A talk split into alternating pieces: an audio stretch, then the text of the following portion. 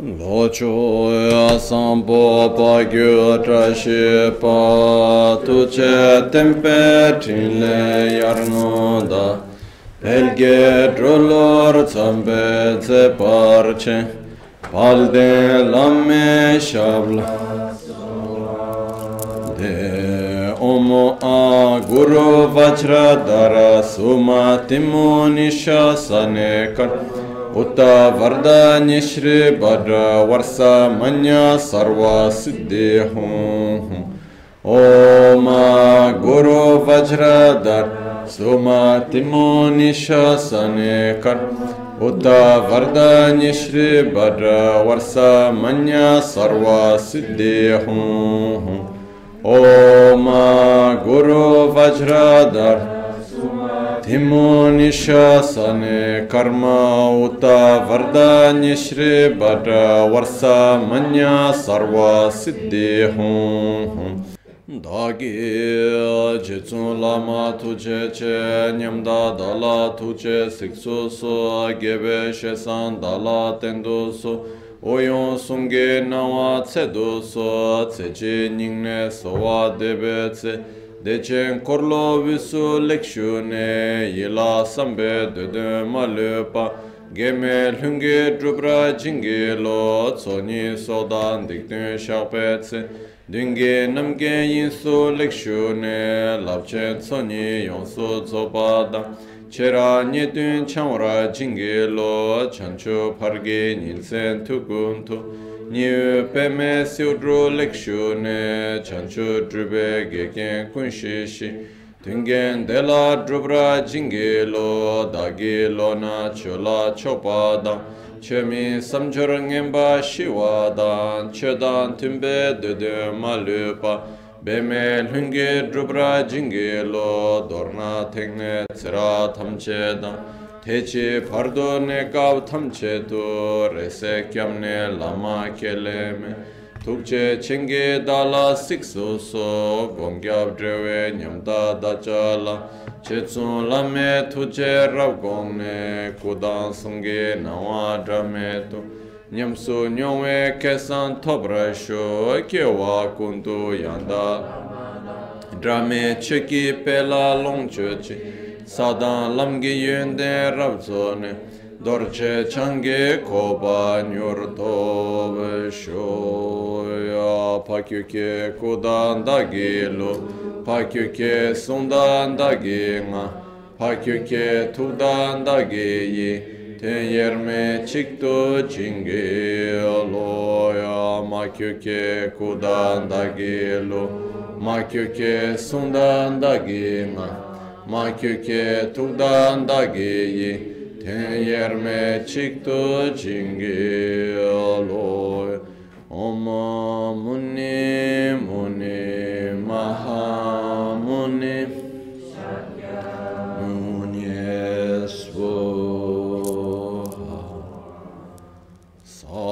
shi pe ge chu shi me to tran re rab ling she ni de gem ba di sangye shin do mik de ul war ge drugu nam da shing la che pa ra sho yi dam guru ratna mandala kam niryata yam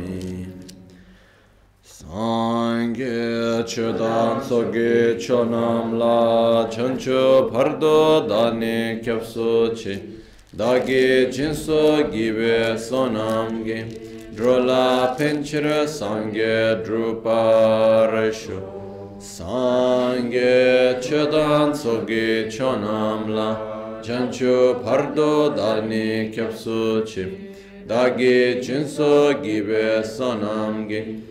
Rola penchira sangye druparishu Sangye chodan tsogi chonam la Chancho bhardo dani kya Dagi jinso gibe sonam ge Rola penchira sangye druparishu In the Buddha, Dharma and Sangha, I take refuge until enlightenment through the practice of generosity and the other perfections, May I attain Buddhahood for the benefit of all sentient beings. Buongiorno. Good morning. Happy New Year. Buon anno. Hmm. Okay. So, since the beginning of the explanation of the Guru Puja, uh, we used one term which is to get familiarized and uh, to change our own habits. Okay? And uh, there are some qualities, some states of mind that are extremely important for our own path. But uh, most of us, we don't have these qualities, we don't have these states of mind fully developed by our own nature. We need to cultivate them. Also, because the common way of living, the common way of doing things, the ordinary way of doing things, cultivate most often the opposite side. Okay? So, if we look traditionally, there are seven practices that must be done daily. Seven practices that are there as which are called the seven limb prayers, but which are not prayers. Okay? For whatever reason, when translating into English, they were translated as the seven limb prayers. But the original name is just seven limbs. There is not the word prayers in it because actually they are not prayers. There are seven steps that we need to follow daily in order to cultivate certain qualities and to abandon other habits. Okay? When we thought well, when we call it prayers, looks like once I have recited, I have done it. So if I need to do daily in order to be a good Buddhist, I go every day and I do gosung gube gone cha za long ja hiro chuba mo le to mene za dido dan cha ke bar ke wa nam la je ra koro ma do bar do le chene lo chu ke ko lo koro da da shen ke na jo chen boro mo done. You know? But yes by this way i have recited the lines that refer to each one of the seven limbs but i have not done them. So what is important that comes from the teachings is that we must every day do the seven limbs. What are the seven limbs? We have prostrations, offerings, admitting one's own negative actions, rejoicing of the virtuous actions, requesting Guru Buddha to remain with us until the end of samsara. Then we have requesting to give us the Dharma teachings and dedicating our own merits. Okay? So let's start with the first one. Because in the Guru Puja, we have reached the part in which we have done the visualization of Guru Buddha and then we imagine the wisdom beings that become inseparable with the commitment being, which is the visualization, and so on. And then now we should start with the so called seven limbs prayer. So, first one is prostration, but technically it's very simple. The lines are easy. How to do physical prostration we can explain very easily. But let's try to understand a little bit what is an antidote for? What are we generating inside of us? That's very important. Okay. And uh, one of the aspects that really is harmful for our path, and maybe it's one of the first ones that we need to deal with, otherwise, the, all the rest gets somehow blocked. It's our arrogance. Okay so, what do we mean by arrogance? Okay. Arrogance means that I recognize that I have something good, that I see as something good. And then I look to someone else and I simply think that I am better than him or her because I am more beautiful, because I have more money, because I am more intelligent, because I am more humble, because I am more spiritual, because I am more intelligent and I have more knowledge about this or that, because I am a practitioner and he's a mundane person, whatever reason. Okay?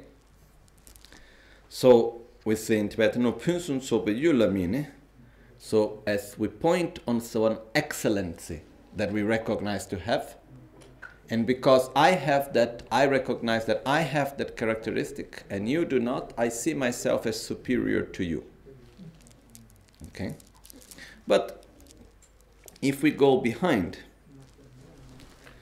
where is this coming from? It's coming from the need to compare ourselves with others. Because anyone that feels normally people that feel superior to someone feel inferior to someone else. And here also there is another aspect which is that humility humbleness is not to feel inferior. To be humble is not to be to feel inferior is to be able to be by with oneself without needing to compare oneself with others Okay? So, it is said that in the top of the mountain of arrogance, the water of the teachings do not remain, and the flowers of realization cannot grow. While in the valley of humility, of humbleness, the water of the teachings can remain and the flowers of realization can grow. Because the truth is that we can learn so much from anyone. But very often, when we see other people, we are always ready to judge, always ready to see somehow ourselves as superior in a way or in another. And then we close the opportunity to learn something.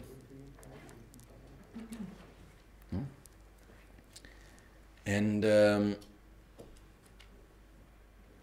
if we really go literal, as it says in the many teachings, it says that anyone that teaches even us one line, we should see as a manifestation of our Guru.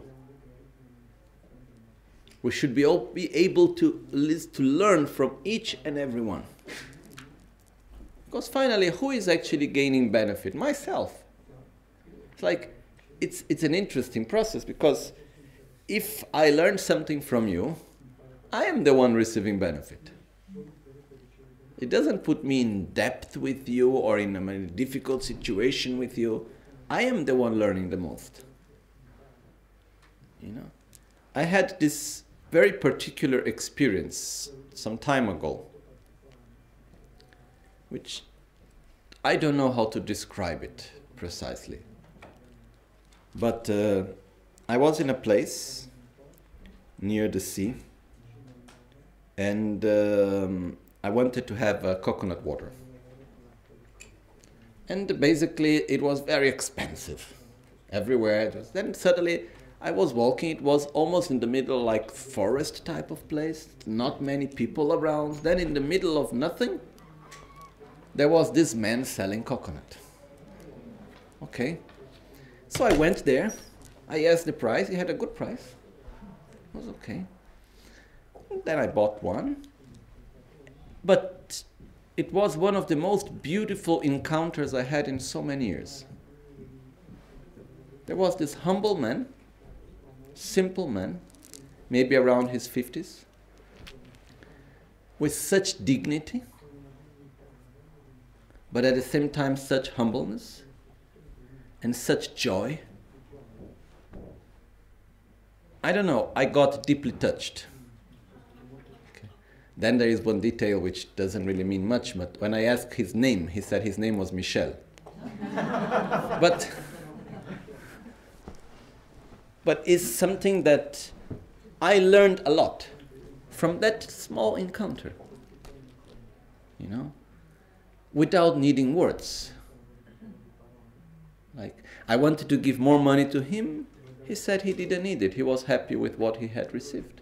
And he was not, he was sincere. You know? And sometimes we can learn so much by just being in the presence of someone else and being open to learn and to see and to receive. It is said in so many teachings and books and everywhere that, you know, if we are open, we can see the Guru in so many places and in so many people. Which means we can find the guidance to our path in so many different situations and in so many people. But one of the things that is truly necessary in order to be able to get in touch with the other and to learn from him or her is not to put ourselves with this thick wall of feeling superior. Because in the moment that we put ourselves as being superior, we block any possibility of truly learning something, of receiving sincerely.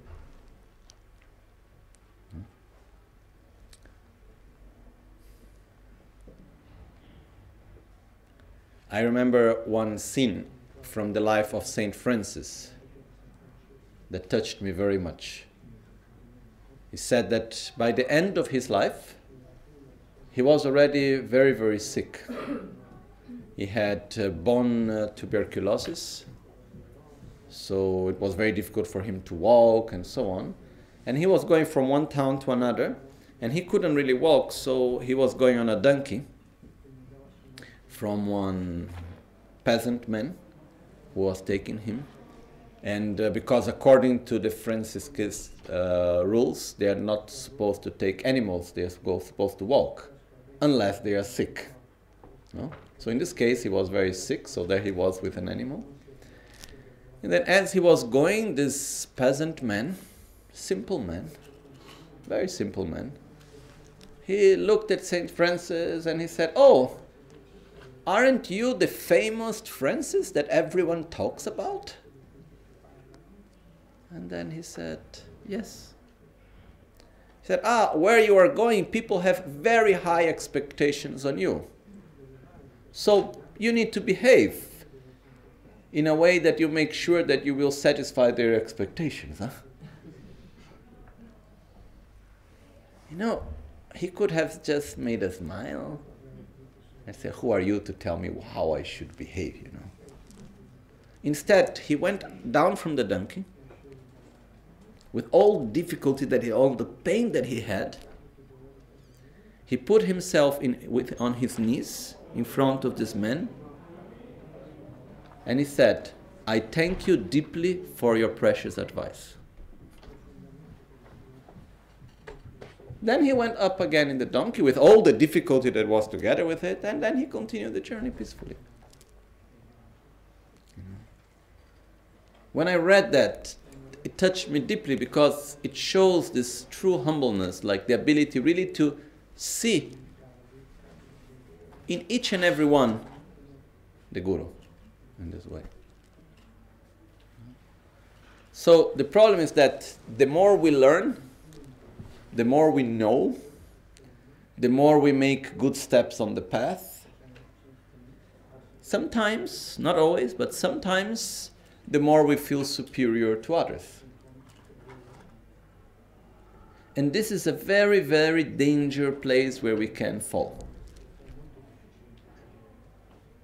So, what is important is that we need actually to develop an self awareness that it's not dependent on comparing oneself with others. That's not easy. Because most of us, whenever we need to see how am I, who am I, we are not able to think about ourselves and to see ourselves just by ourselves. We must compare ourselves with others. And sure, we want to have a good image of ourselves. So our tendency goes in two directions, which actually are three directions, but okay. One direction is that when we see someone that has something less than us, we have the tendency to criticize. We have the tendency to put emphasis on the negative aspect, on the suffering aspect. And as we put emphasis on that, somehow we feel better. It's really disturbing, but that's how it is. I was asking myself, why bad news sells so much? Why bad news? No? Why the bad news sells so much? You know, and it's not only a matter of the media. When you have people talking between them, which are the type of objects of discussion that gives much more attraction and people talk more? The good things that have happened with others or the bad things? Do we ever listen people talking very excitedly? Do you know what happened? Oh, this person did such a good meditation and now is much more patient than before. so nice to see that. Oh, it's so beautiful to see how this person is much more compassionate and is more kind and is less uh, arrogant than before. Oh, I feel so happy to see the person in such a good way. Mostly, what we listen is like, it's like when we listen talking about something negative. Oh, you know, they fought and then there was a problem. Like, for example, a couple. A couple is never object of gossip when they are really well together. Very rarely you see people talking about a couple and saying, Oh, you know, they are so loving together. They go along so nicely well. So beautiful to see them together. That's so nice. Oh, you know, they are fighting so much. And then there is this, and then there is that, and he said this, and she did that, and blah, blah, blah, blah, blah. You know? So I passed some time wondering why. And the answer that I found was that in the moment that we see the faults or the negativities or the weakness and so on of others, and we state them and we somehow recognize them, willingly or not, we compare ourselves. And somehow we feel better. I'm not that bad, you know. Oh, look at that. But our self esteem, if it is based, if it is based on the comparison with others, it's really not sustainable. So it is very important for us to have our own identity, to have our own self esteem, that is very important, which is not based on the comparison with others. And in the moment that I don't need and I do not compare myself with others, I have nothing to lose to see the qualities of anyone. If I see how good you are, it doesn't make me less. If I see, oh, how bad, in what a bad situation you are, it doesn't make me more. I don't know if this is clear. Okay? So, on our path to go beyond this selfishness, it's something that is very important. This, sorry, this arrogance. Also because when the arrogance is strong, we are there constantly wanting to compare ourselves. So we are constantly creating situations that will somehow reinforce our own identity. Okay? And this can be somehow something that is very dangerous, especially in the spiritual path. Because maybe I can study very well the Dharma. I can learn very well all Buddha's teachings. I can go and I can be the best in the debate in the monasteries and I can have all the knowledge. But if I use this wonderful knowledge to give fuel or no to nourish this identity that is based on the recognition of others, on being superior to others, then I am harming myself. I'm fooling myself. No? There is in the teachings of Lojong, the mind training from Atisha, one part that says, when it's talking about the commitments and vows, uh, it says, Tukchengi sepan dudumi up. It says, abandon any poisoned food and do not transform the gods into devils, into demons. Okay? The meaning of that is abandon any poisoned food. Food, by its own nature, it's something that is supposed to nourish us. But if the food is poisoned, it will harm us. Similar to that, meditation, studying the Dharma, making mantras, anything that is connected to a spiritual practice is supposed to nourish our path. But if it is poisoned by the selfishness, by the attachment to our own identity and superiority or whatever, if we use our spiritual practice as a tool, as a mean to feel superiority to others, it's poisoned. Instead of helping us, it will harm us. And this is what it means do not transform the gods into devils. Do not transform something that is so wonderful into something that is so harmful. No? So, in our own path, we need to be careful.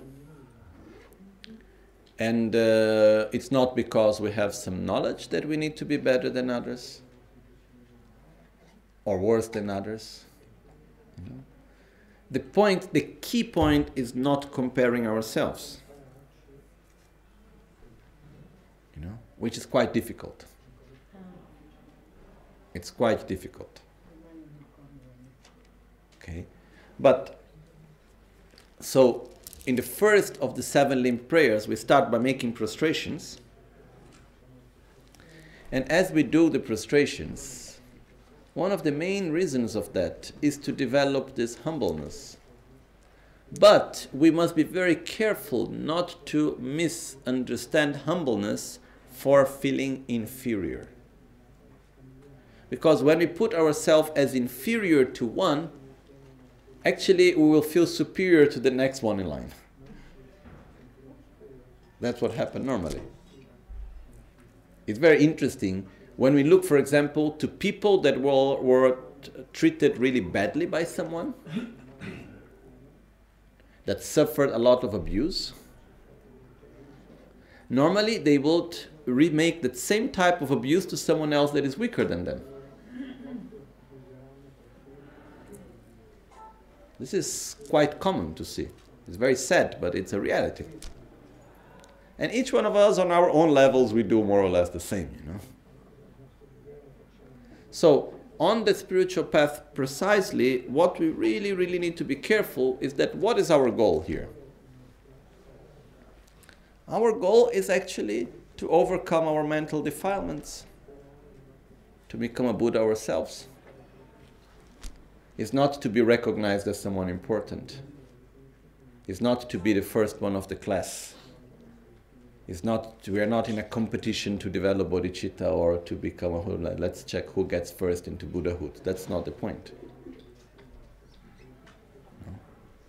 So, within that, our own practice, it's very personal. And uh, we must cultivate this humility. Okay?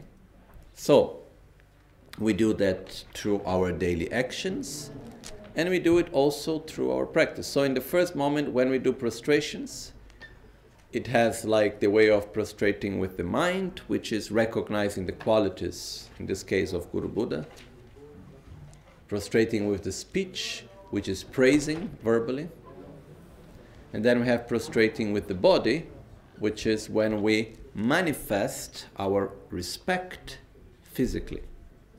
Okay? What does it mean to respect someone? It means to value that person. If we do not value, we are not open to receive. If I do not value you and I do not value what you tell me, I would never put it into practice. So, it is very, very important to give high value in order for us to really take good care of it and make a good use of it. No? One of the points which I see is that when something becomes very easily accessible and everyone has easy access to it, and it is somehow something that we don't need to put any effort to get it, we take it for granted. And then we put no any real effort into putting it into practice. No? It was not for nothing that for centuries, especially in Tibet, but also in India before, you know, when someone wanted a teaching, they would go to the master and they would request the teaching. Oh, please, I like to have the commentary on Mahamudra, or please, you give me the commentary on refuge, or please, I want the initiation of Tara, or who knows what. Okay?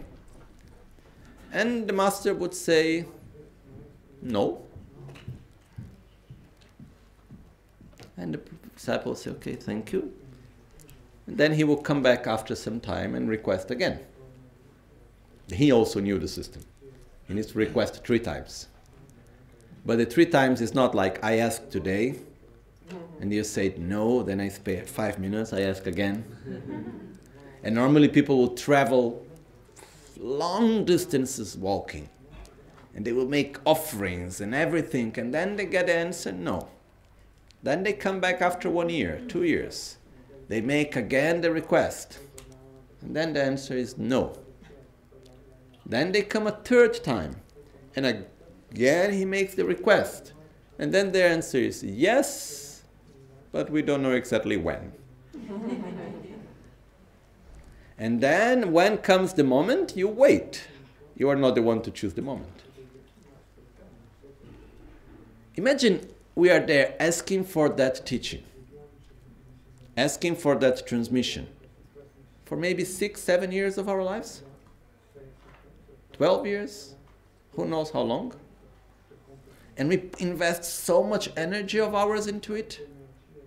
And then one day we receive the teaching. What we do? We fall asleep during the teaching? I don't think so.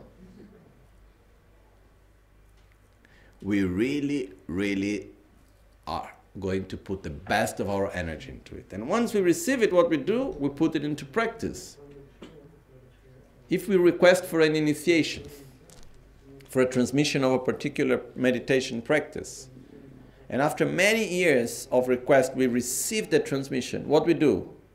We practice it, or we put together with all the other things that we don't practice just there on a line of things that we have received. We practice it. Okay?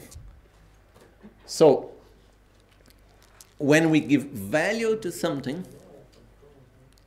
this makes it possible for us actually to apply it, to use it better. When we do not give correct value, somehow we let it go by and we take it for granted. And who is the one losing? Ourselves. Okay?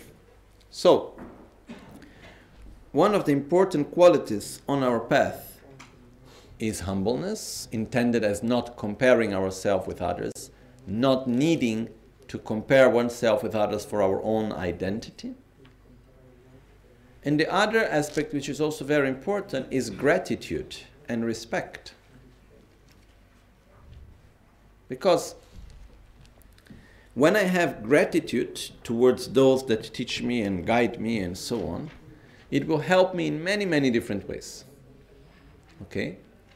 One of the important ways of gratitude is that once we have high gratitude, strong gratitude towards someone, this will protect us from high expectations and idealized view, and later feeling mm, that you are not giving me enough, you are not doing what you are supposed to do, you are not taking care of me in the right way, or whatever.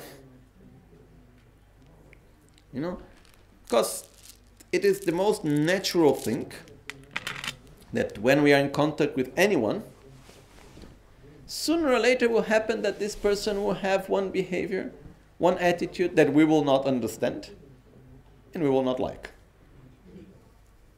Okay? This is very, very, very common and easy. But what happens is that in the moment that actually we have strong gratitude it doesn't change what we feel, it doesn't change the way how we see.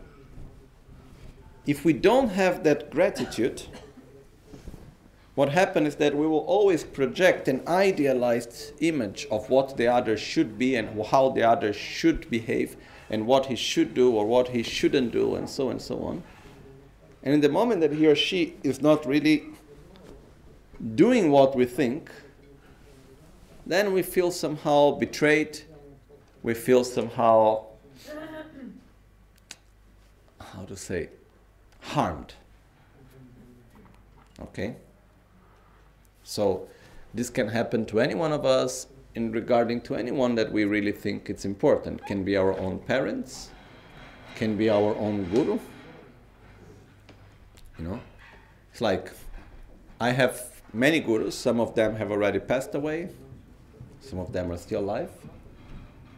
And uh, basically with almost most of them there was some moment something the more we stay together the more different situations we live together higher is the probability that you know he may do something that doesn't fit with my own projection. That's normal and uh, what protects us from the judgment and what because what protects us from judgment and from actually uh, how to say having a bad feeling or something is this is deep feeling of gratitude.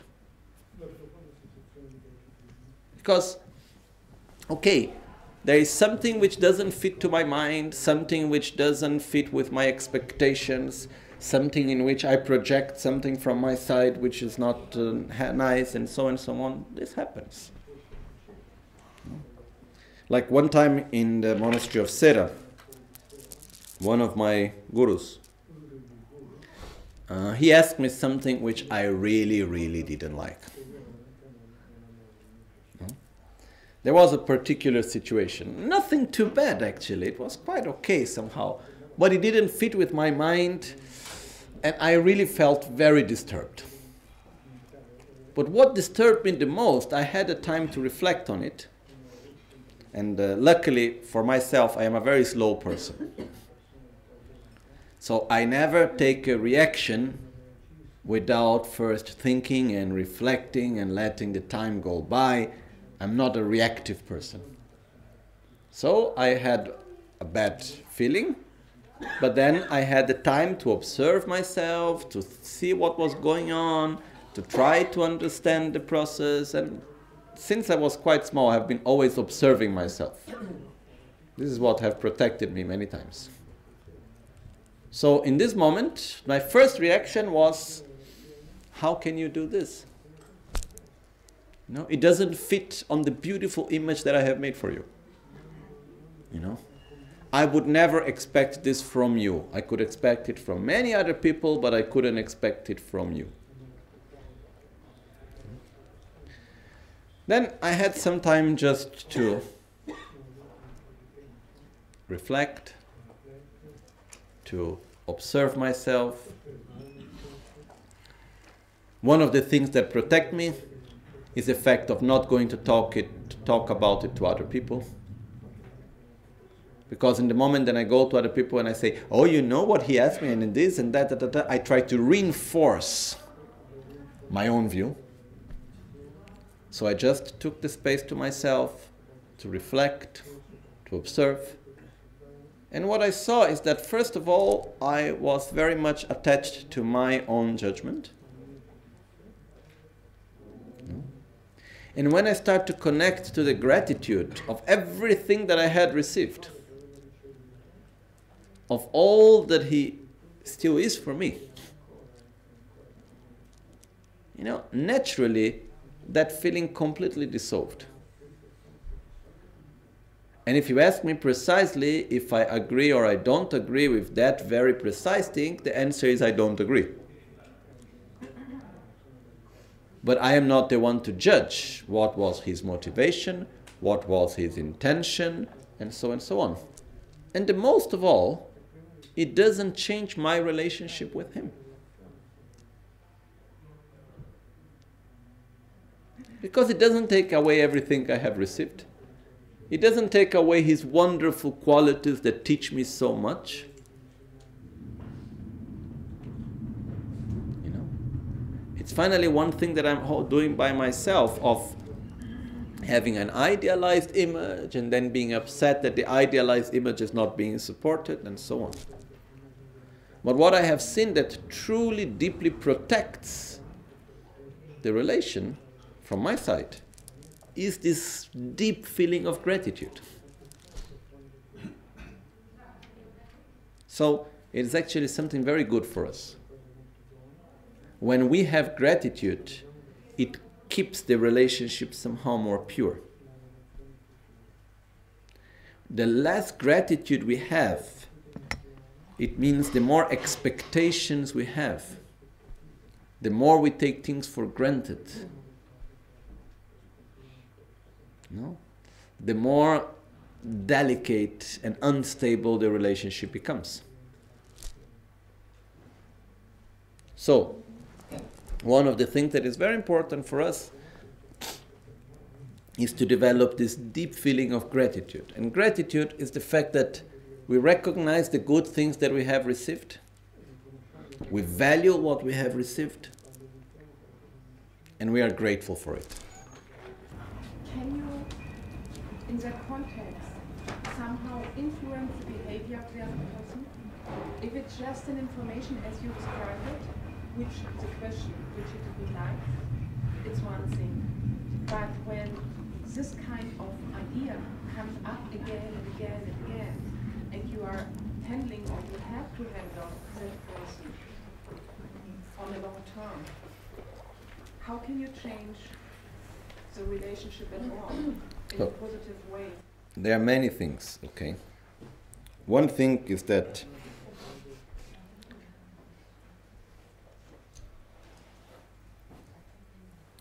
how to say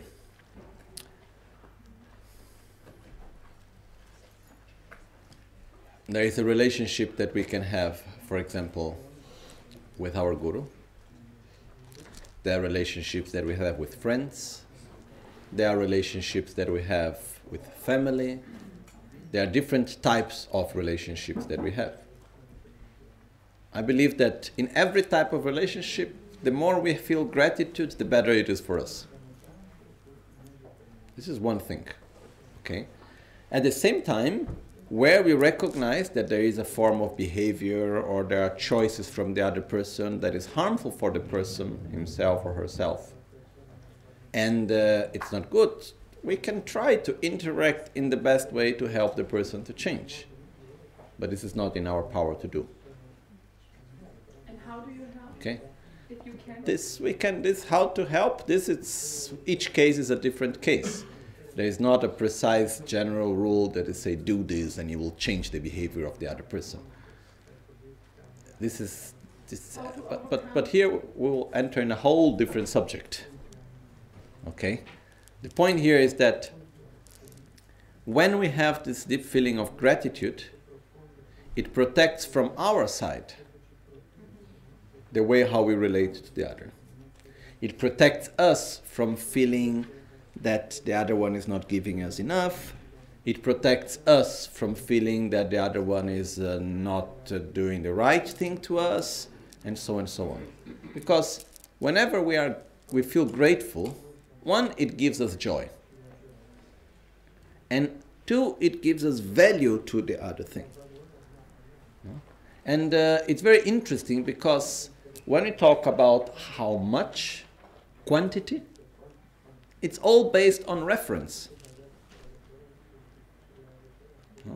I remember one time, it's just one silly example, but uh, I was in the monastery of Ganden, in the house of Kyabje Rinpoche. And uh, there was uh, one day one of his, the monks that was living in the house and helping as an attendant for a captured Kyabje Rinpoche's reincarnation and so on.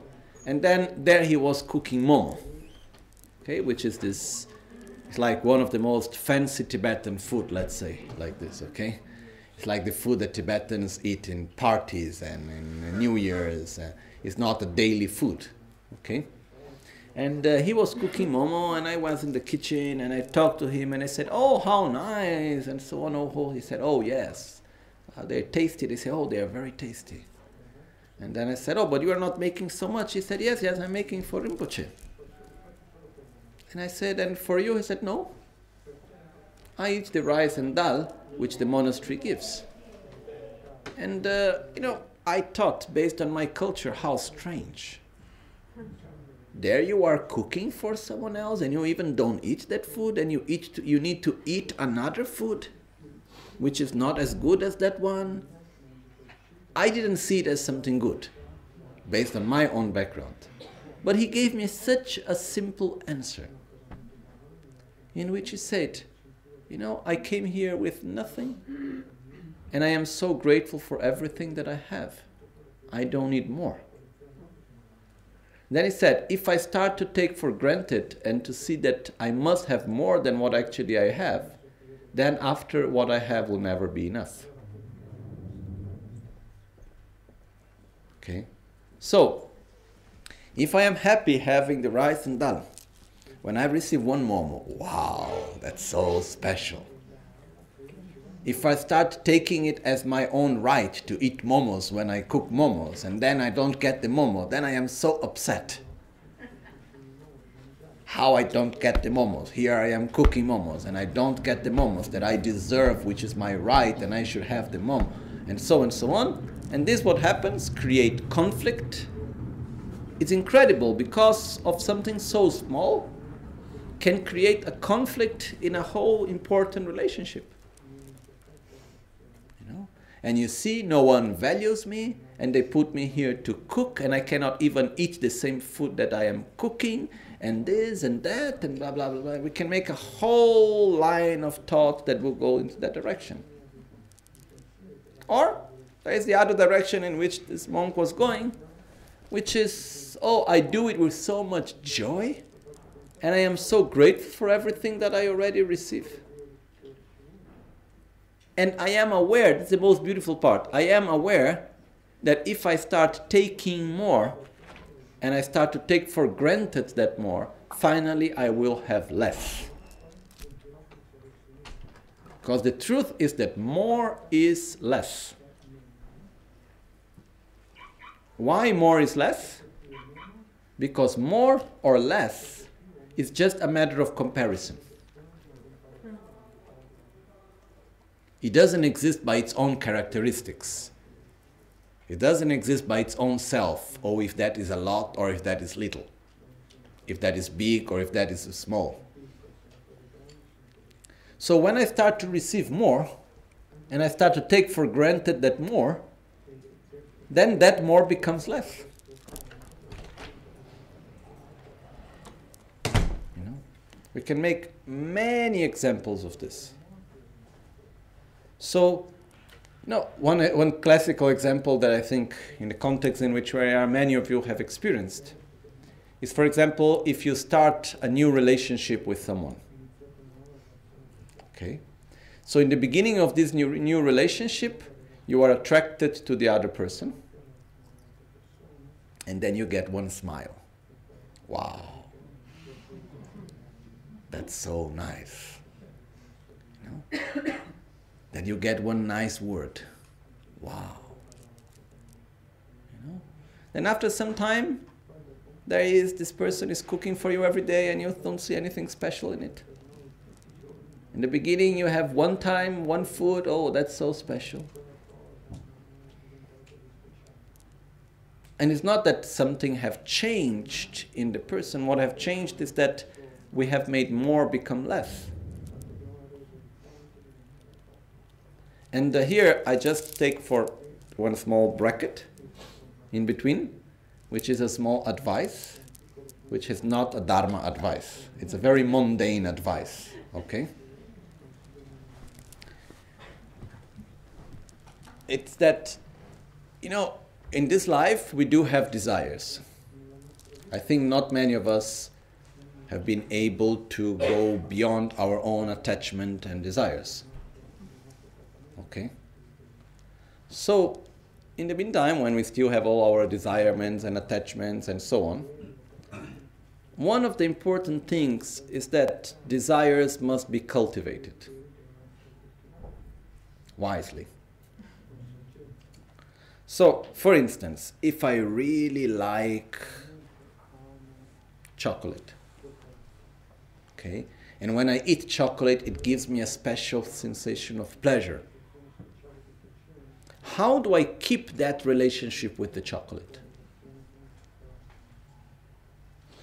By keeping alive two aspects, which is there must be kept alive the um, seduction and the uh, conquista, how do you say that in English? The conquering. In the sense that there must be a part in which there is seduction oh, I cannot have it every day, the chocolate is rare, it's only sometimes there, it is very special. And then there is, from my part, I need to make an effort to be able to have it.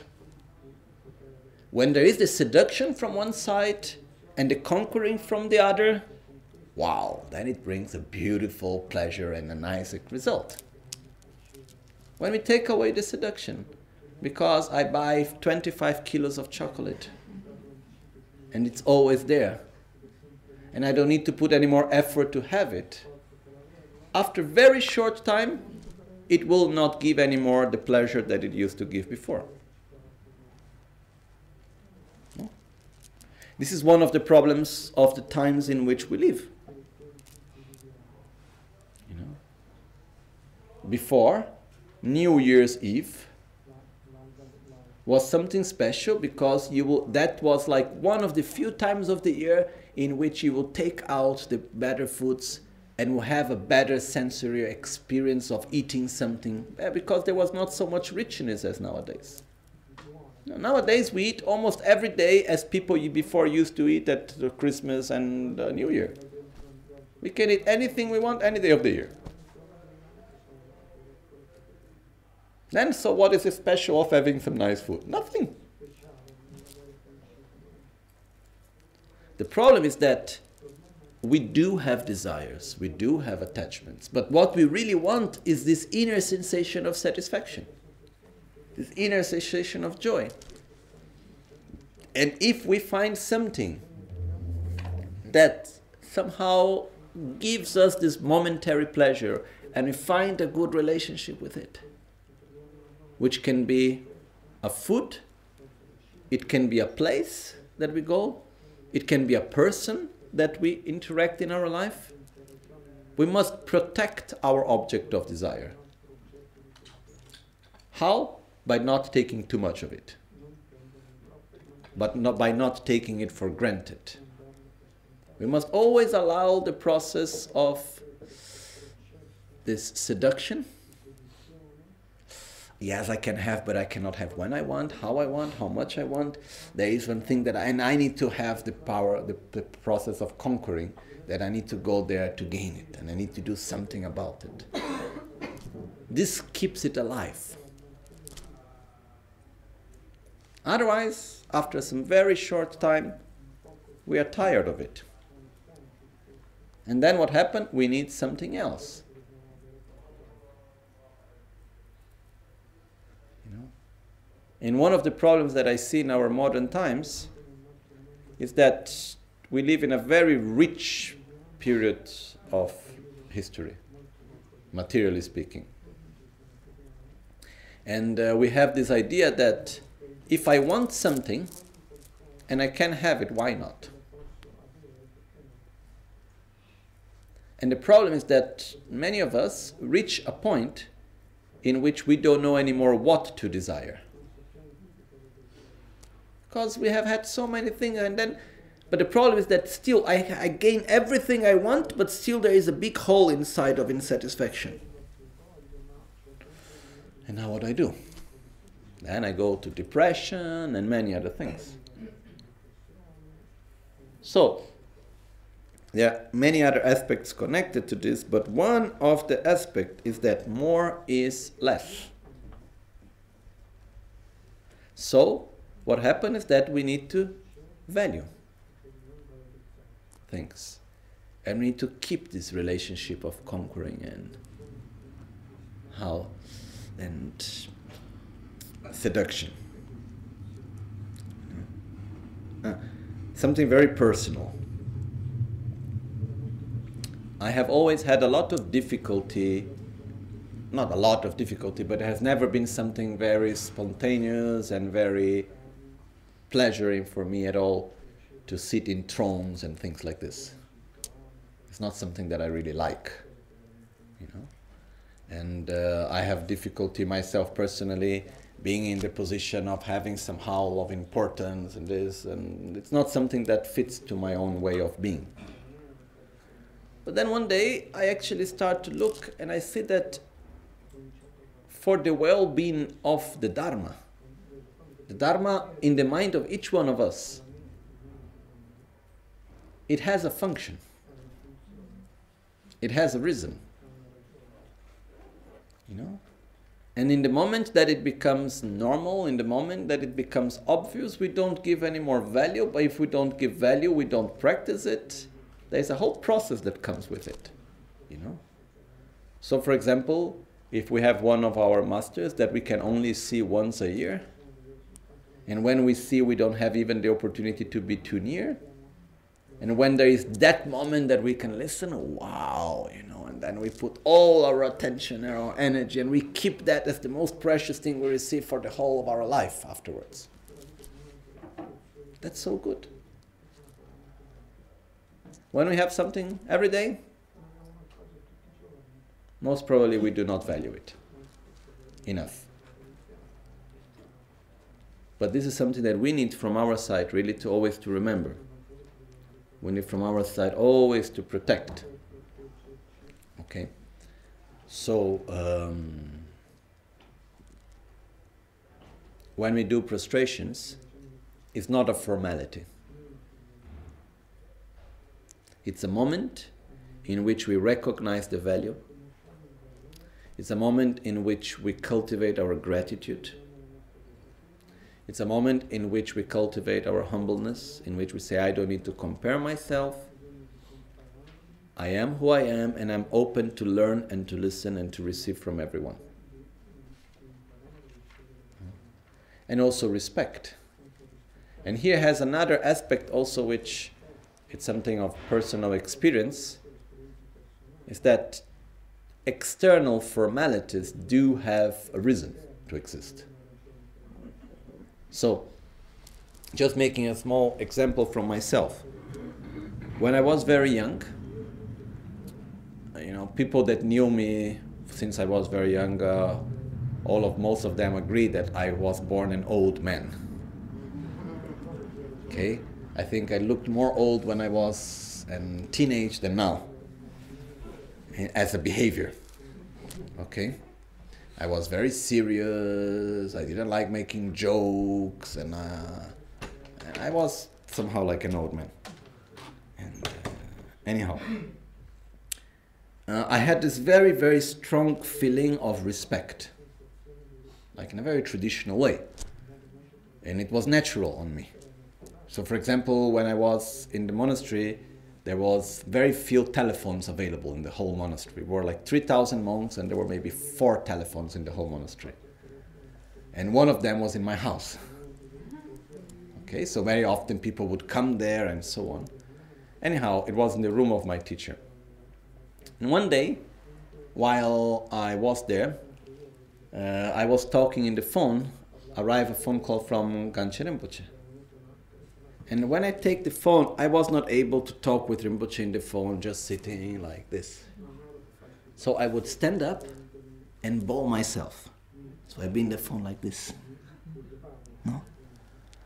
And then one of my teachers, Genlakpala, who was the most kind and joyful, but he would love to make jokes sometimes.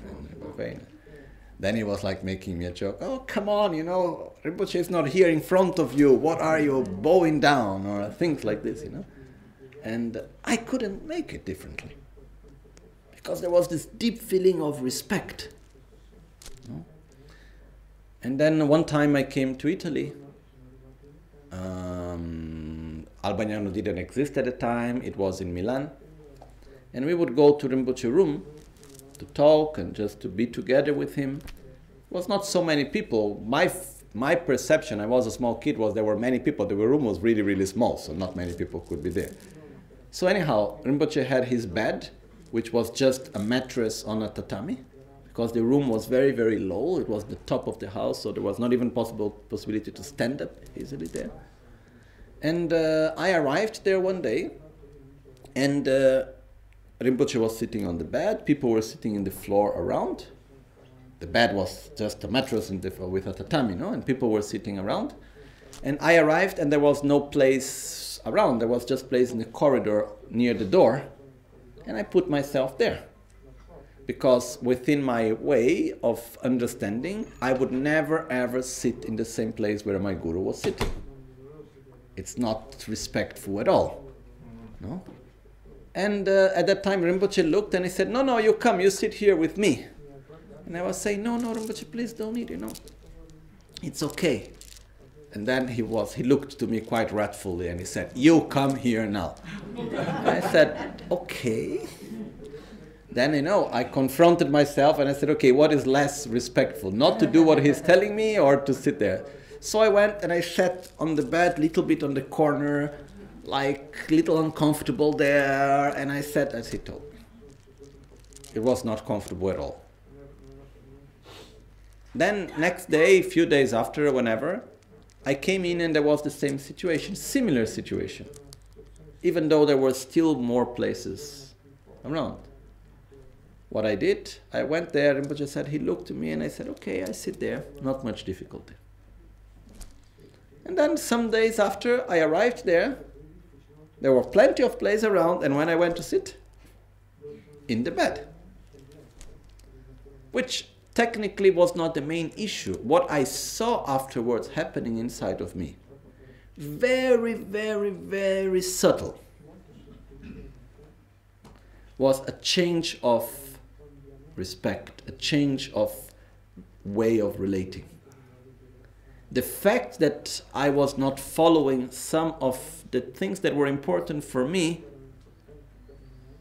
you know, like standing up when my guru is in his presence, or bowing down when I am near to him, not sitting in the same place as him. There are some very small things that actually all these things are described in the 50 verses of Guru devotion. But I had these things quite naturally when I was small. So not doing that somehow started to create insight a sense of taking it for granted. And something started to change inside. Very subtle. For my own great fortune, to the blessings of my gurus, I was able to catch it. So the point is, I make prostrations not because I must, but because I need. You know, if I go to Rinpoche, and I don't do prostrations, Rinpoche is not going to scold me or he's not going to remain with bad with it or anything. But it's important because I need to cultivate respect and gratitude because it is important for my own path. So there are some sort of formalities which sure if I only act externally without the internal process of respect and gratitude, it's meaningless. But instead, if I actually start to, I have this process, I have faith, I have respect, I have gratitude, and I manifest it physically, it will help to cultivate it. When I mean it's meaningless, it means that sometimes we keep the formality outside just as a formality without any contact with the mind. And that's another danger that can happen. It's like, okay, you know, I, there is a formality, okay, because you are, then I will do this, but without, without feeling. You know? This just connect me one time. One of my good friends, which is one of one monk from Tashilhunpo Monastery, Kachin Wanchuk, uh, he during his life he was the attendant to many lamas, many important lamas.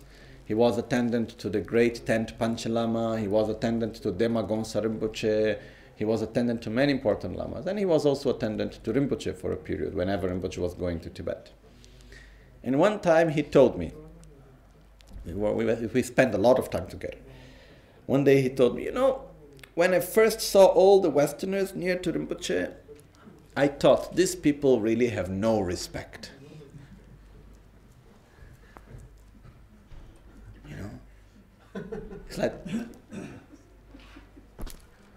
because there are some very basic forms of behavior according to Tibetan culture that most of us simply do not follow. And then he said that after some time being together with Rinpoche and the people around, he came to the conclusion that actually the people around Rinpoche had much higher respect than Tibetans. Normally, around the lamas, that what he saw. And he said, You know why? Because me and the other attendants that I saw around, it didn't matter if it was the Panchen Lama or Dema Gonsa Rinpoche or whoever, when they say something to us that we don't like, we say los, which is a way in Tibetan to say yes and no at the same time and we do what we want. And what I have seen on you people is that when Rinpoche asks something and you don't like it, maybe you may complain about it, you may make a bad face about it, but you do it. So finally, you really follow the things, you know. And I think this is much higher way of respect to be sincere, but finally to do the, follow the advices that are given in this way, you know. Anyhow, all of this to say that on our path, it is extremely important to cultivate humility, to cultivate respect, most of all, to cultivate gratitude. It gives a special sensation of joy. Because, as we said before, how much I have received, it is if it is a lot or if it were if or if it is very little, it's just a matter of comparison. You know? If I think you are supposed to give 10 and you did 8, you didn't do enough. But if I think you are supposed to do 5 and you did 8, wow, have gained so much. And the main difference is that when I feel that I have gained a lot, I value what I have received. And I feel better. So, when I see the histories of the great masters of our lineage, one of the qualities that they had was this deep feeling of gratitude and respect towards their own gurus. For example, Kyabje Rinpoche, which was one of the most important masters of our lineage and of our history when he would go to see his guru, first of all, when he everything was walking at the time in Tibet. So when he would enter the valley where the monastery was, and he would see in the horizon, the first moment he would see with his eyes the monastery, he would start making prostrations. So he would make one long prostration and then two steps. Another prostration, another two steps. And when he would go away, he will do the same backwards. He would never turn his back to the monastery where his guru was living until he couldn't see anymore the monastery. And he will go walking backwards, making one prostration, making two steps behind. And he said that he would go away crying until he would not lose sight of the monastery completely. You know? And uh,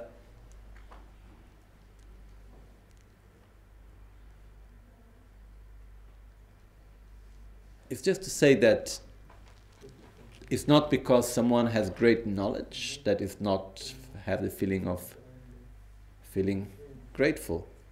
Like Pabongka Rinpoche is one of the greatest scholars and masters that have been there in our time. There was not basically one master within the Gelugpa tradition at his time that was not his disciple. And still you could see his humbleness, you could see his gratitude, his faith, his respect. You know? So, this is one great quality that we should all follow for ourselves. And it's not a matter of what are the formalities that we do or we don't do, it's a matter of how it goes inside of us. Okay? So, in the practice, we do prostrations. Not as a way of putting ourselves with inferiority not as a way of putting ourselves, I don't value anything, you value much more. When we do prostrations, it's a way of recognizing the preciousness of the opportunity, the preciousness of the Guru. It's a way of recognizing the gratitude of what we receive and what we have received. And uh, the meaning of the word prostration in Tibetan it has many meanings, even literally. But one of the more deep meanings is said chak tsel. Chak means hand. Okay. Tsel means request. But uh, Tibetan is a very strange language. And the same word in a different context can mean something completely different. Okay? So this is one of the problems even nowadays I see with translation, because now that that dictionaries are easily available, people think that they can translate easily taking the first word that is in the dictionary. But the problem is that one same word can have so many different meanings. Okay? So, it's like when translating one prayer of Trijang Rinpoche, one of the translations that came about was the holder of the throne of the north. And then I look at the translation, I said, no, no, no, no, no, no, no, not possible. Because Tri, name of Trijang Rinpoche, Tri literally means throne. Chang, literally, between other things, also means north. So in the translation, okay, Tri means throne, Chang means north, okay, holder of the throne of the north. Somehow it works. But actually, Trichang comes from the first of re- recognized reincarnation of Trijang Rinpoche, which was Trichang Chupchöpel. It's a short way of saying Trichang Chupchöpel or Ganden Tripa Chan Chupchöpel. He was the holder of the throne of Lama Tsongkhapa, that Y comes from Tri from Ganden Tripa, and his name was Chanchup Chöpel. So from Ganden Tripa Chanchup Chöpel, it comes Tri Chanchup Chöpel, and that becomes Tri Chang. But if you take the literally meaning of that word, Chang, it's a part of the word Changchup, which means enlightenment, but just by itself can also mean north. You know? So Tibetan is not an easy language to translate. Anyhow, when we say chaktsel, chak means hand, but it also means chagya. Chakya means seal. So when we say Chaktsel, which means please grant me this great seal. Chagya Chimbo. Chagya Chimbo is the Mahamudra, which is the ultimate state of great bliss and emptiness. It's their realization of the correct view of reality. It's the ultimate state of Buddhahood. So when making prostrations, actually the meaning of Chaktsel, it is also please grant me the ultimate state of Buddhahood. That's the meaning in the word itself, Chaktselo. Grant me the ultimate state of Buddhahood. And when we do prostrations, the basic physical movement is to put our two hands together. Okay? Normally, when we put the two hands together, we have the tendency to put the one of the ways of doing is we put the thumbs touching the root of the ring finger. Okay? And we put it inside. One of the explanations is that when we do prostrations, the hand shouldn't be empty. Okay? Like a jewel.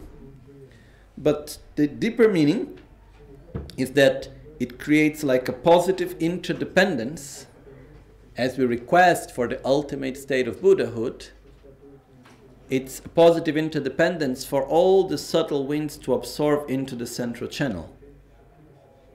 So, which means the realizations of the completion stage. So, this is one of the meanings when we put the two fingers in here. But one of the other important things is when we put the two hands together, okay, it's a very powerful mudra, it's a very powerful gesture. Because we have method, right hand, male energy, and we have wisdom, female energy. Okay?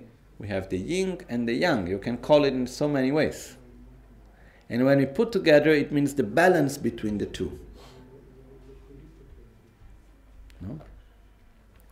There are many ways how we can actually uh, go through that.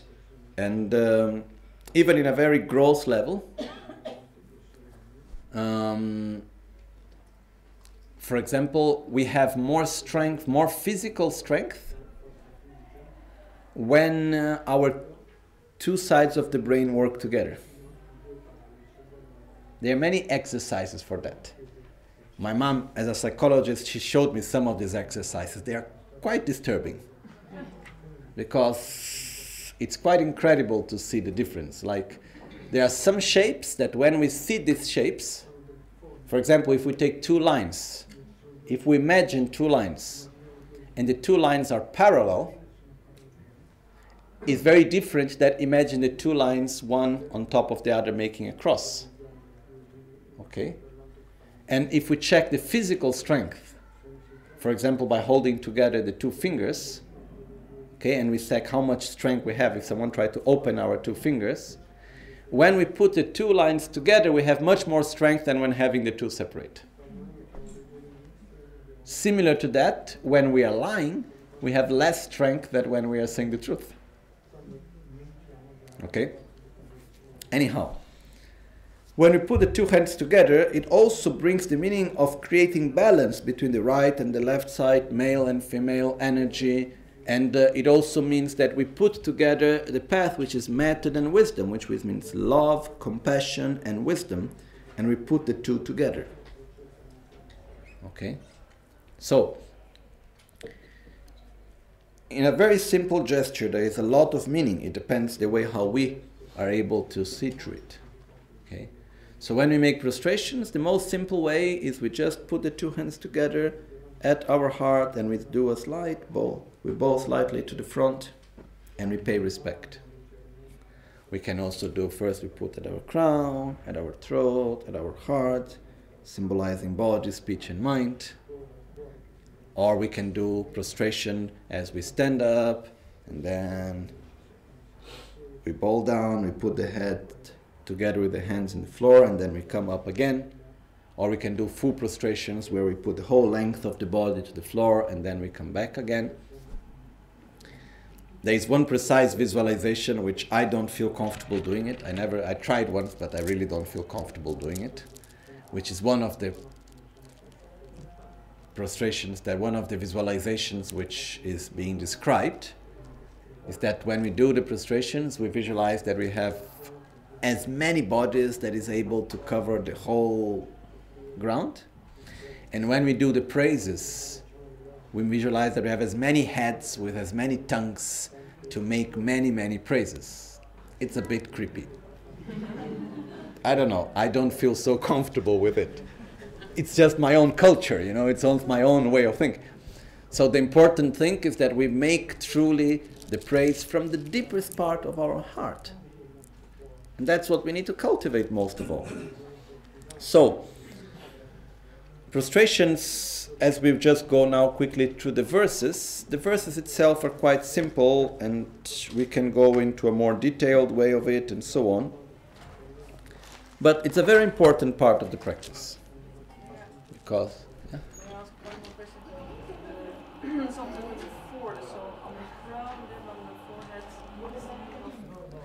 The crown is because when we do the part of the body, he said that when we put the hand on the top, it's creating the causes to develop the body of a Buddha, and the Buddha have the Ushnisha. So it's like creating the causes to develop this Ushnisha, which in simple words I really don't know what it is. We just say that Ushnisha is part of the body of a Buddha that has this, this protuberance at the head. It's part of the, one of the major signs of a Buddha. No? But uh, so it is connected with that. I even saw some explanation saying when we do, you should be careful not to do with the hand too much to the back, otherwise you get a this ushnisha that is not straight, you know. The Dalai Lama used to give this explanation. He said, "Ah, when you do this, if you do like this or if you do like that, some people when they go with the hand too much to the back, then they are creating the causes to have a ushnisha that goes backwards, you know." But jokes aside, it's basically when we create the causes, the, on the top of the crown is he basically body goes on top of the crown and the forehead, and then the throat is the speech, and the heart is the mind. No? So as we put also the hand, we are also requesting, may I be able to realize a pure body, pure speech, and pure mind. Which also means how can I realize that through my own practice, through my own behavior of body, speech, and mind? Okay? And uh, as we. Uh, the mantra that the traditional mantra that we do Om Namo Manjushri, Namo Sushri, Namo Uttam Shri Soha. I don't know the precise meaning of this mantra. I have never received an explanation myself of it. Uh, sure, there is a meaning for that mantra, but I don't know the exact meaning, literal meaning of the mantra itself. The important thing also is as we do the prostrations, it has double meaning. At one side, we recognize the value of the one to whom we are prostrating. On the other side, we recognize our own potential because when we request something, means that we can use it means that we can do it. So in the moment that I request, please guide me on the path to enlightenment, means I can follow it. I can do it myself. So I also recognize my own potential. Okay? And, um, okay. Then, very briefly, we do first prostrations. Second, we make offerings. Offering is a very important way of cultivating, again, gratitude and respect. Okay? Then, after that, there is the moment in which we do the part of openly admitting all our negative actions. That's something very important to do daily. Because, as I said in the beginning, the seven limbs are not prayers to recite, are processes to go through every day. So we pay respect and cultivate humility and gratitude and faith and respect, which is important for us. Then we make offerings, which is again a way of accumulating merit. It's a way of cultivating our own respect and our own gratitude again. Then we openly admit our own mistakes, which is a way of looking to ourselves and said, oh, yes, I have done this, I have done that, which were not good which is different of feeling guilty. We're not supposed to feel guilty. Because it's very difficult because when we talk about confession, the word confession from our culture brings a very heavy aspect of guiltness. Okay? Like, even the, the, the feeling of guilt doesn't, even the word in Tibetan doesn't exist. There is no translation for that. There is the translation, you are responsible for this. You are guilty in the sense that you are the one that did it. But guilt as an inner state of feeling and feeling guilt, guilty, there is no word for that. Okay? So the point here is not feeling guilty, is understanding which are the behaviors of body, of speech, and mind that we do that are not good. And we need to openly admit it because if we do not openly admit our way of doing things which are not good, we are simply going to continue to repeat it again and again and again and again. So every day, to look how I have behaved during this day, to look backwards and say, okay, I have done this, this is not good. Okay, so better I change my behavior. And as we move along the path, it gets more and more and more subtle. You know? It's like Atisha. The great, great master Atisha, he would stop the whole caravan while going from India to Tibet from time to time to openly admit his mistakes. So he will stop the whole caravan and he'll say, Oh, I have broken this vow, I had this thought, I did this and that, and he would openly admit his mistakes. After some point, the other disciples and they came to Atisha and they said, Oh, great master, when you do this, first we don't even understand what is your mistake. Second, if we all need to do it, we simply never move anymore, you know. Third, we have a long way to go. And Atisha said, if I do not openly admit my mistakes, they get stronger and stronger. And they grow more and more. And it doesn't matter how small they are, they must be openly admitted. Not with guilt, but most of all with a sensation of direction. Okay? Then, when we will talk about the purification, we will go more into details with that. This is the, the third limb. The fourth is to rejoice, is to feel the joy for the positive things of others and oneself. That's an incredibly important quality that is incredibly difficult to have. Why we have so much difficulty to rejoice for the good things of others? Truly to rejoice? Because we constantly compare ourselves with others. And if you do something so wonderful, ah, this means I am not that wonderful. So if I compare myself to you and you did something really good, I have difficulty feeling real, really joy for what you have done because somehow it takes something away from me. So, in order really to be able to rejoice, there must be humbleness. There must be the ability not to compare ourselves with others. So, to understand that if you act negatively, it doesn't take anything away from me or doesn't give me anything. I'm not better because you are bad. You know? It's not that I become a better person because most of the people around are worse than me. This doesn't make me better. Even I may feel like this. And the fact that people around me do things better than me doesn't make me worse.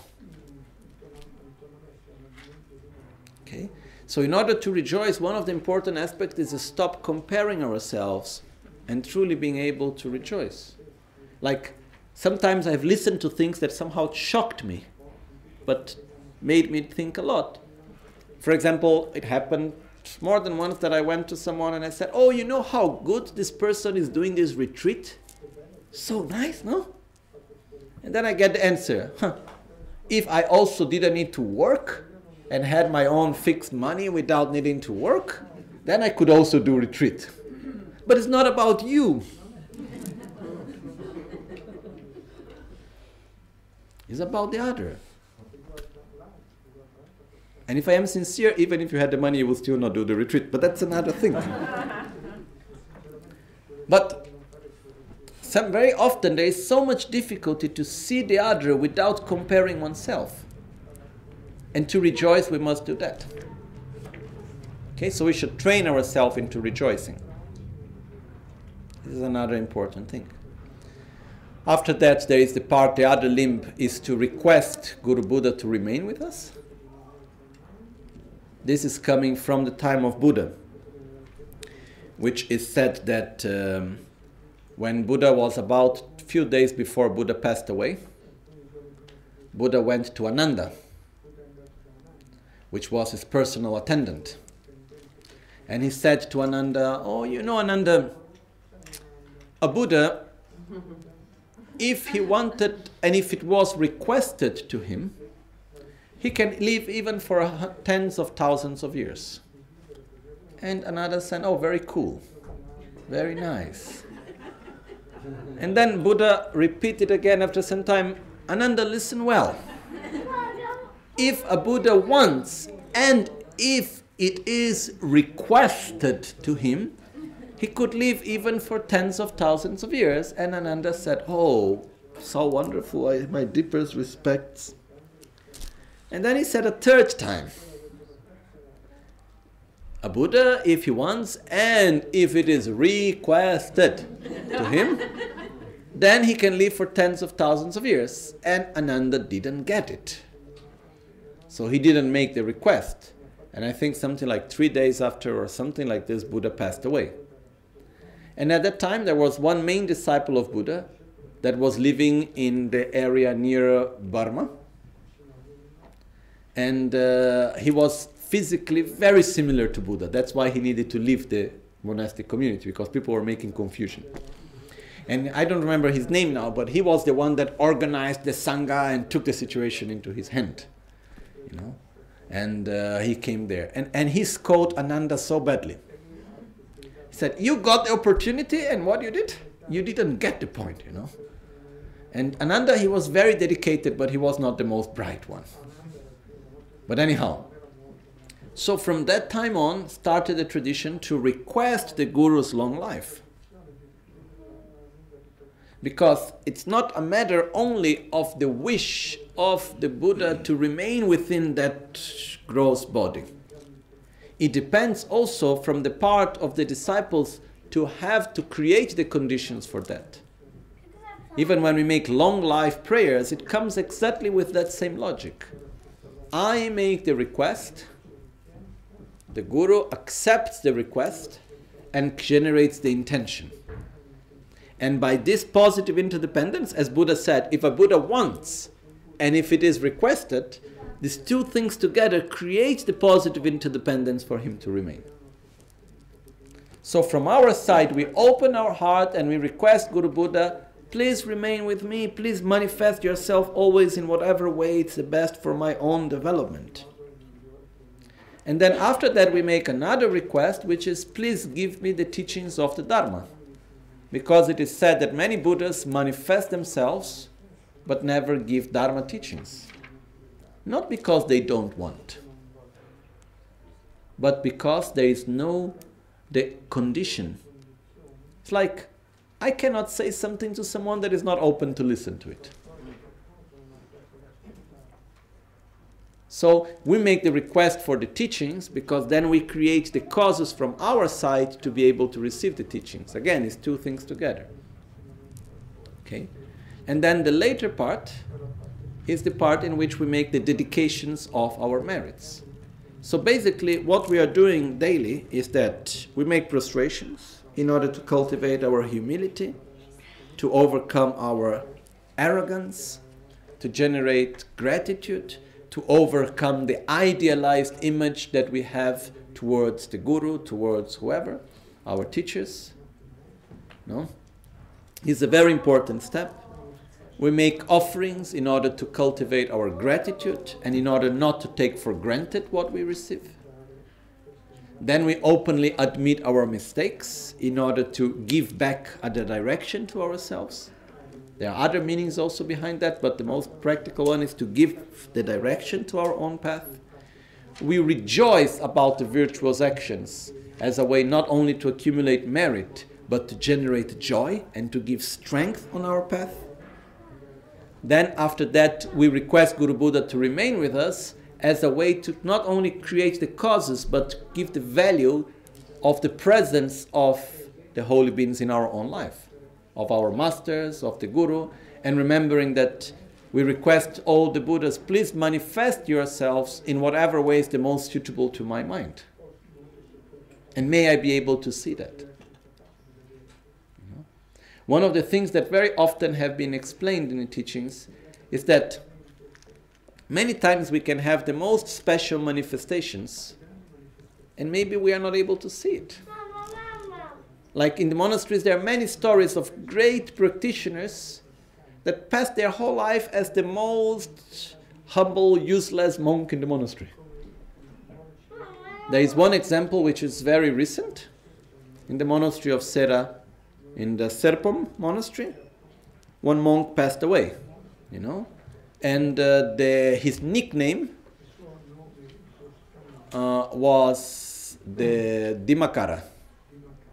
Dimakara means the crazy one, the one that doesn't work so well. You know, it's a word in Hindi, or I don't know if it's in Hindi or in Kannada, but because he was a very simple monk, he was not seen as the greatest practitioner, he was not seen as the most knowledgeable one, he was always making jokes and being nice to everyone. But he was the, not like the standard geshe practitioner and so on. And then he passed away. And he remained in meditation in the clear light for three weeks, at least. It was like all everyone was shocked because it means he died, but around his heart it remained warm for a very long time. And this is a sign that a person is in a deeper state of meditation. It's one of the highest signs of realizations. So it was a shock in the monastery to say okay we all treated him like no one and actually he's the one most probably with higher realizations than all the rest put together. And there are other stories which happened also in Tibet and other places like this also about that.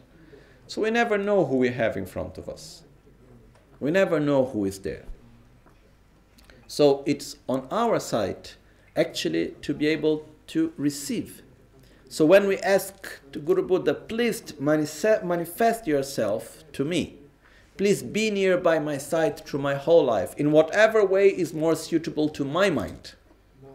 Because if the Buddhas come to me in their pure body, I cannot see them. If all the Buddhas come and manifest themselves in their Sambhogakaya, pure body of light,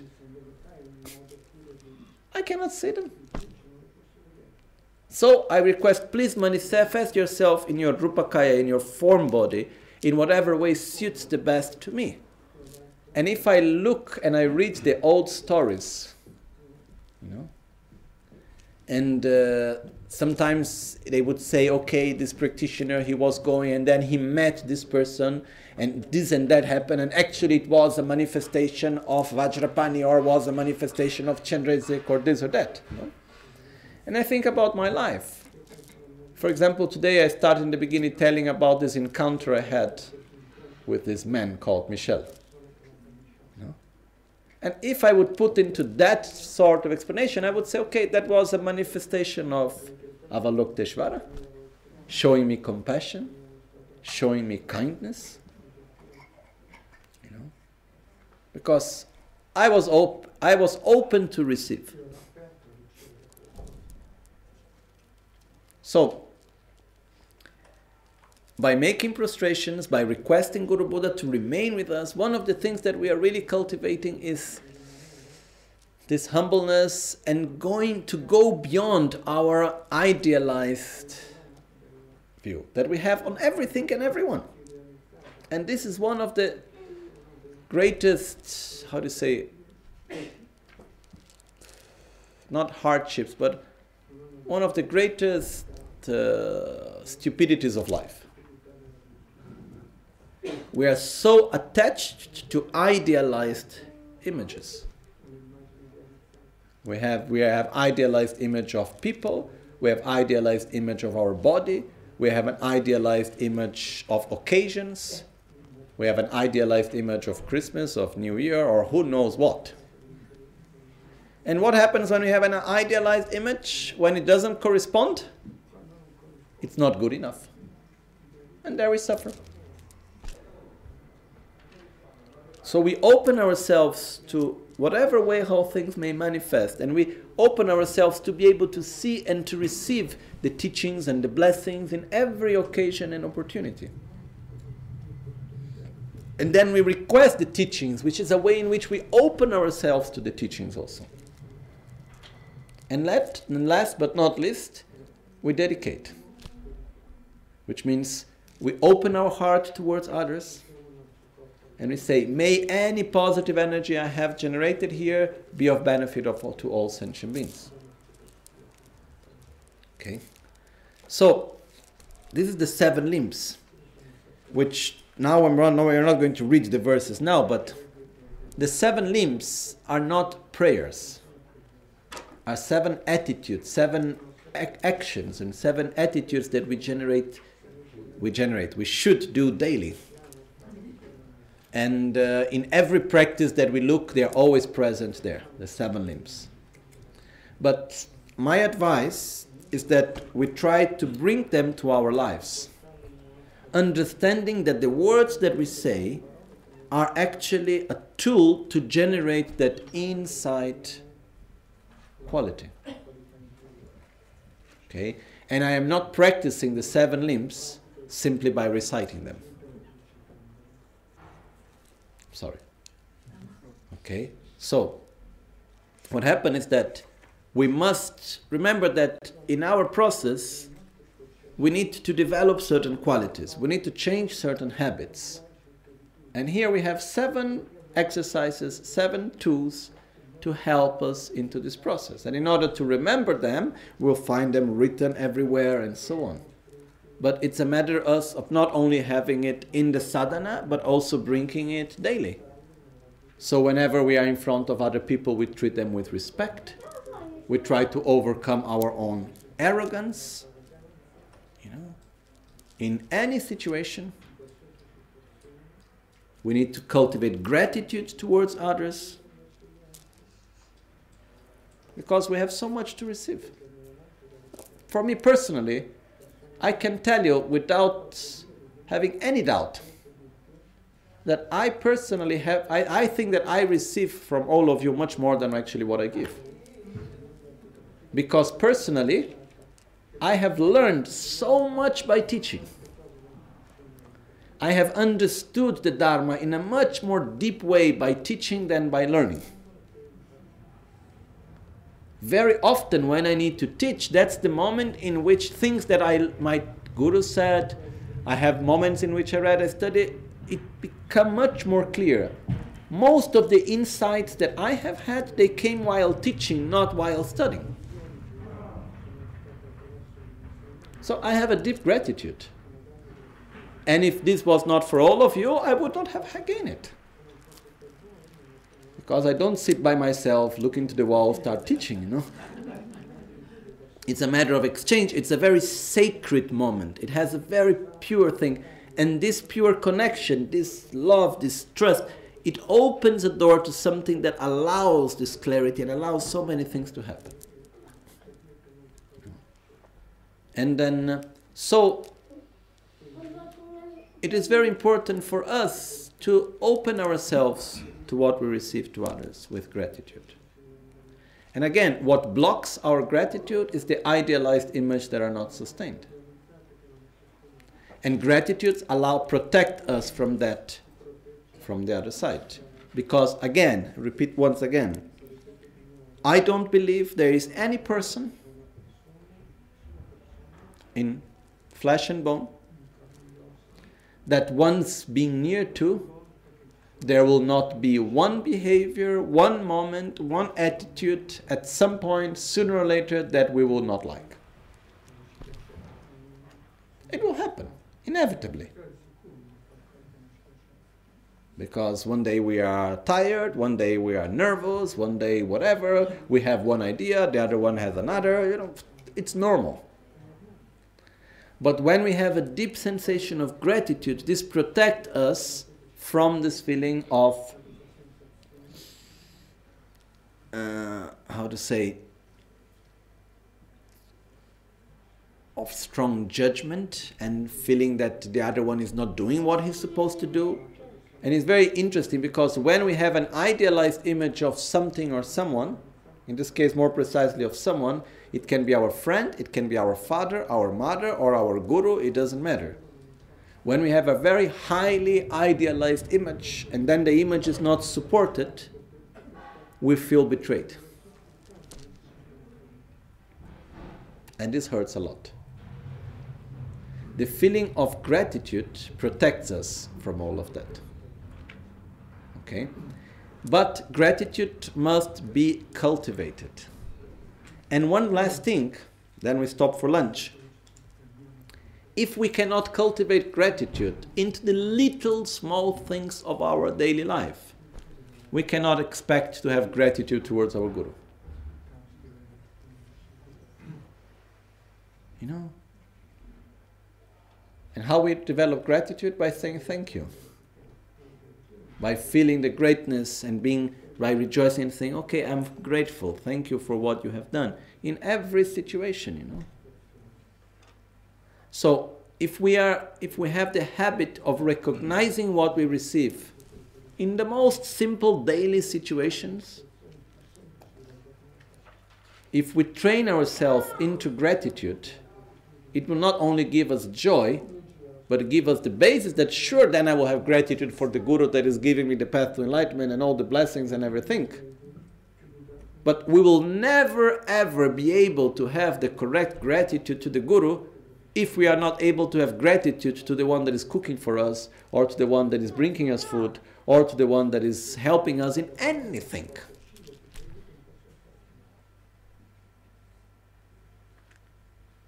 It's not feasible.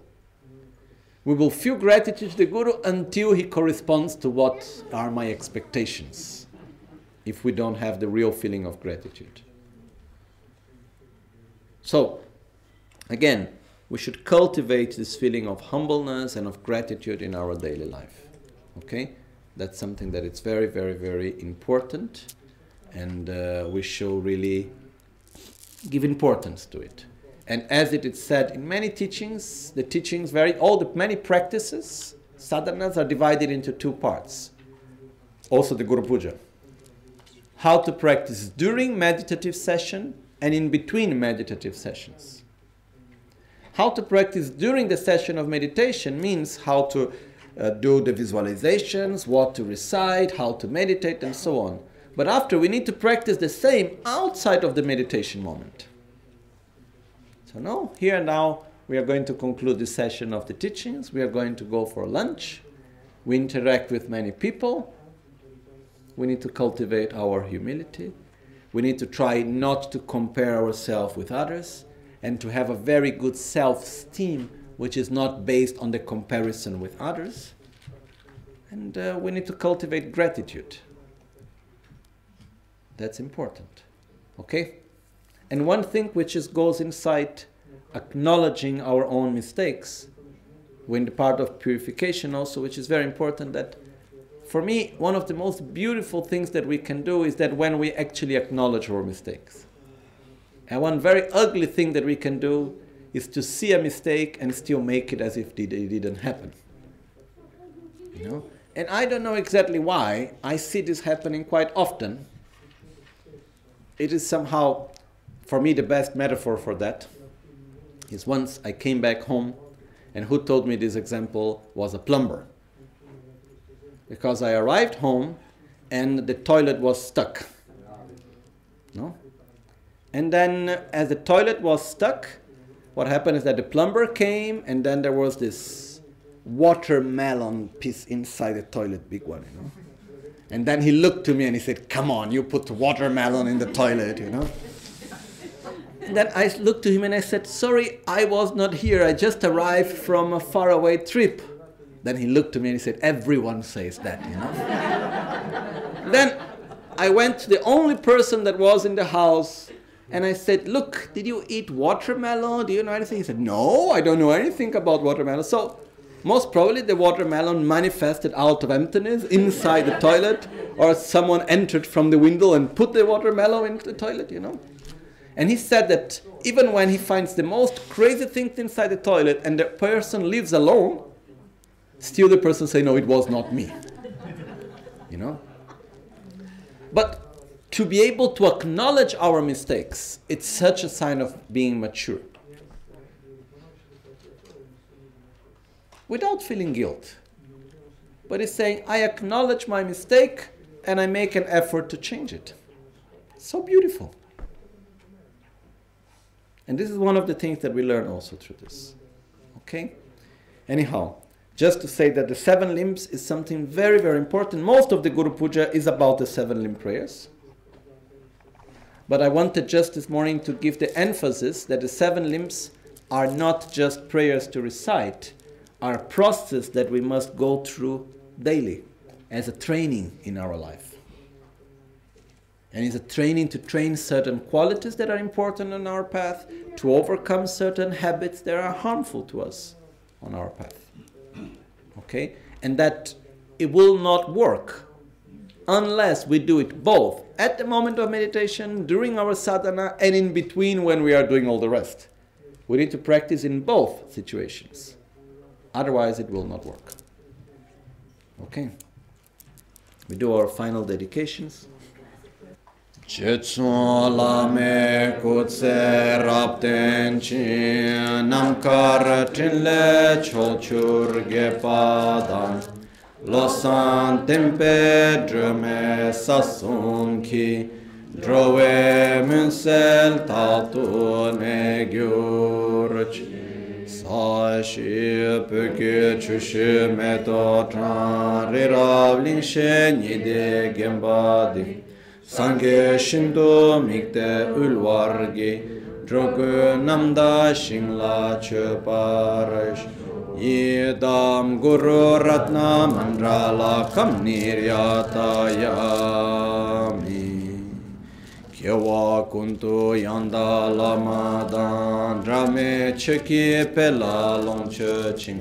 Sada Lamge yende Rabzone Dorje Change Kopa Nyurtova